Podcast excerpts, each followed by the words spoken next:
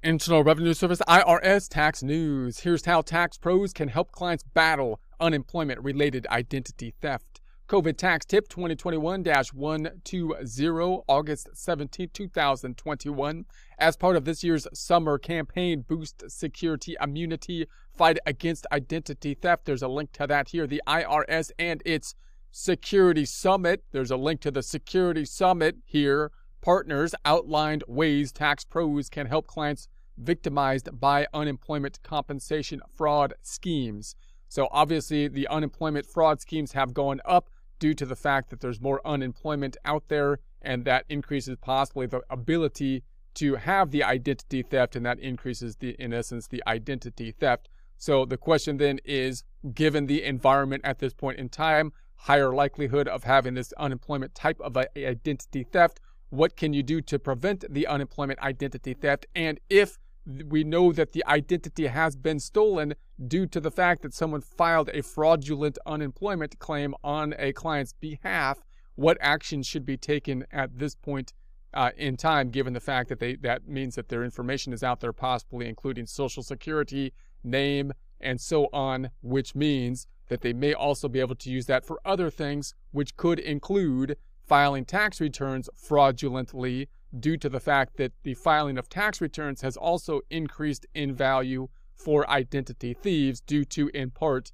the stimulus payments, the prepayments, the increase in the refundable type of credits, and so on and so forth. So identity theft is becoming more and more valuable, which means, of course, more people will probably be trying to steal identities.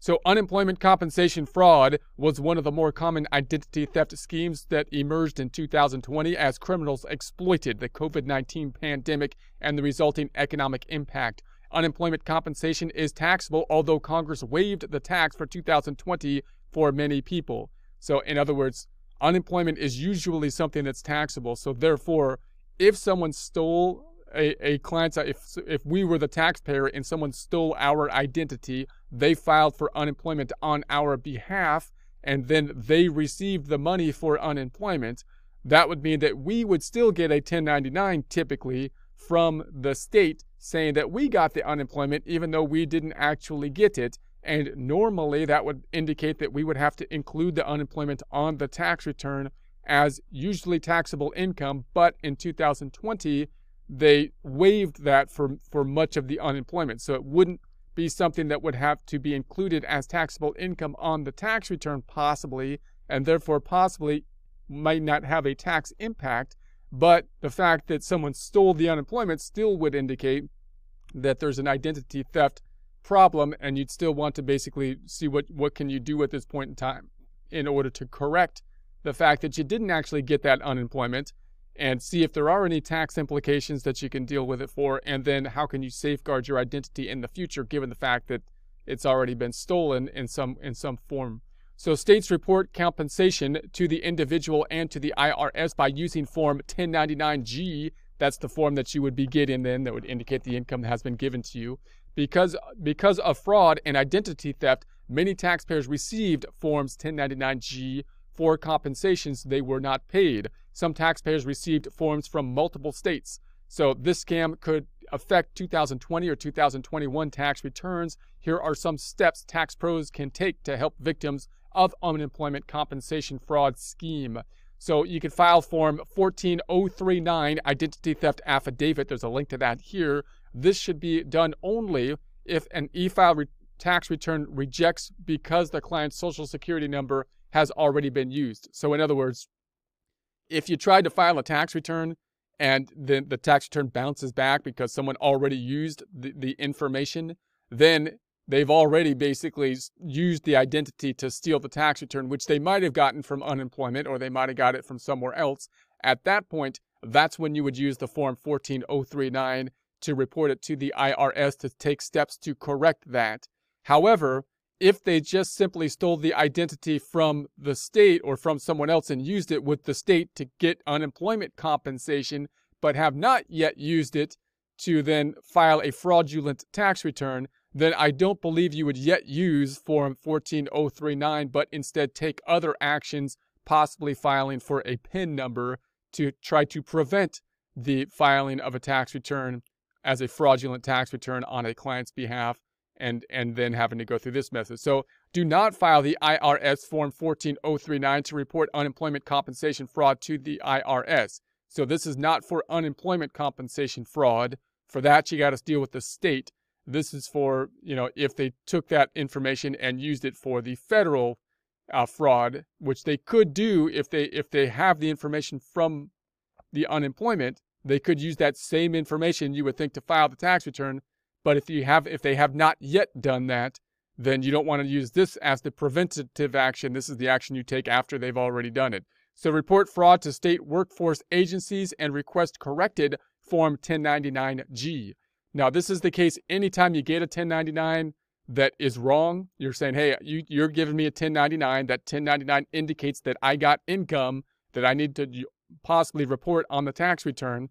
However, I didn't actually receive that income. You are wrong, issuer of the 1099. You also gave that 1099 to the government, so that if I was not to include that income on my tax return, the IRS would say that they got a 1099, and I would almost certainly get a letter telling me that I should have recorded it under normal conditions, although this year, 2020, being unusual because the IRS is aware of this, and they made this change in terms of the unemployment. But in general, what you have to do then is you can't go to the IRS. You'd think, well, the government is the government, right? The state government and the Fed government, they work together. Why can't I just go to the Fed and tell them I didn't get that, and then they can correct it from there? You can't do that because the governments are supposed to be separate, which is usually a good thing, which means that the IRS is not the place to go to correct the problem. You got to go to the source, which is the state. So you want to be able to go to the state and say, hey, look, you issued a 1099 that is incorrect. I would like you to make a corrected 1099, and then send that to the IRS so the IRS has the corrected information, so they don't give me a bounce back letter telling me that I didn't report income that I should have recorded because of this 1099 that you told them that I had, that said that I had income, but I didn't actually have income because someone stole my identity, and you have to fix it. If you can't fix it on the state side, then you still want to report your income properly on the tax return, not including the amount from the 1099 if you didn't receive it. But that could quite possibly hold up the return because the IRS is going to compare that, and they're going to probably think that you have to deal with it on the IRS side later. So you'd like to deal with it from the issue of the 1099 side. Okay, so each state has its own process for reporting unemployment compensation fraud. The U.S. Department of Labor has created an information page, there's a link to that, with all state contacts and other information. File a tax return reporting only the actual income received. State workforce agencies may not be able to issue a corrected 1099-G in a timely manner. Even if the client has not received a corrected 1099-G, report only wages and income received and exclude any fraudulent claims. So in other words, if you can't get the 1099 fixed, that doesn't mean that you want to report the income that's on the 1099, which is wrong, because then the only way to correct it on the Fed side would be to amend the tax return. Instead, you want to report the proper amount on the tax return, knowing that the IRS is probably, it might delay the refund and whatnot, because the IRS is probably going to have an issue with it if they got this other 1099 in normal circumstances and send you a letter and so on. And then you're going to have to do the correspondence thing with them. So the quicker you can get it done on the state side, the better. But when you report your return, you want to be accurate on the return, even if the 1099 is inaccurate.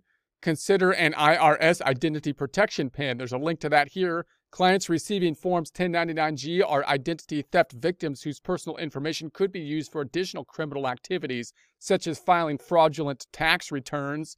All taxpayers who can verify their identities can now get an identity protection PIN to protect their SSN, Social Security number. So obviously, if someone stole an identity and used it to steal unemployment compensation, then they probably have the Social Security number and the information that could be necessary to file a tax return. And as we already mentioned, filing a tax return is becoming more and more lucrative a business for criminals and fraudsters, because of all these increases in like these credits and the refundable credits and so on. So if the Social Security has already been compromised, then you can try to get the second PIN number as kind of a second Social Security number as a safeguard, at least from the filing of a tax return from the fraudsters who have already stolen an identity. And even if they haven't stolen an identity at this point in time, you might want to, give that to your clients and start to use that anyways, because the Social Security numbers are becoming more and more less and less effective, I would say, because of all the technology, the information, can be spread all over the, the internet in seconds at this point. And you've had the Social Security number for your entire life and have been giving it to every financial institution. So wouldn't totally be surprising if the Social Security number was compromised at some point in time, and it would make more sense in this environment to have some kind of identification number that changes from year to year as this number does, the PIN does. So it might be worthwhile to get a PIN even if your Social Security number has not yet been stolen, just to prevent it, just in case.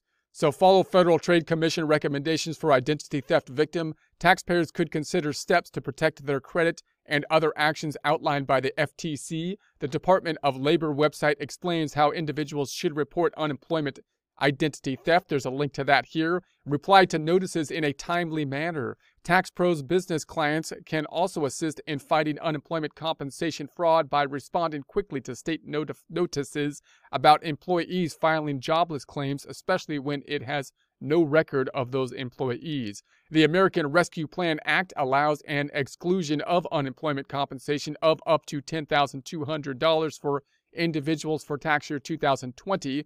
So note that to further complicate matters here, there was the law change for the unemployment, which could be a good thing, of course, for people. But again, it's a change, which is confusing because you might have got a 1099, you might have already filed the tax return by the time that they got this law change in place, meaning you might have included the unemployment in income, and then you had to get the adjustment to be made in some way to take it out of income.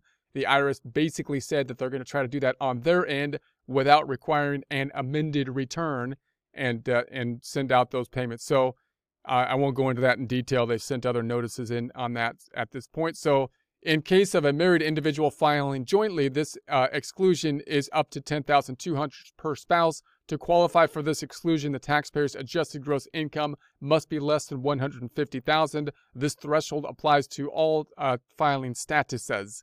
The exclusion may ease the burden on many fraud victims. However, victims who receive Form 1099-G from multiple states may have fraud claims that exceed the exclusion amount.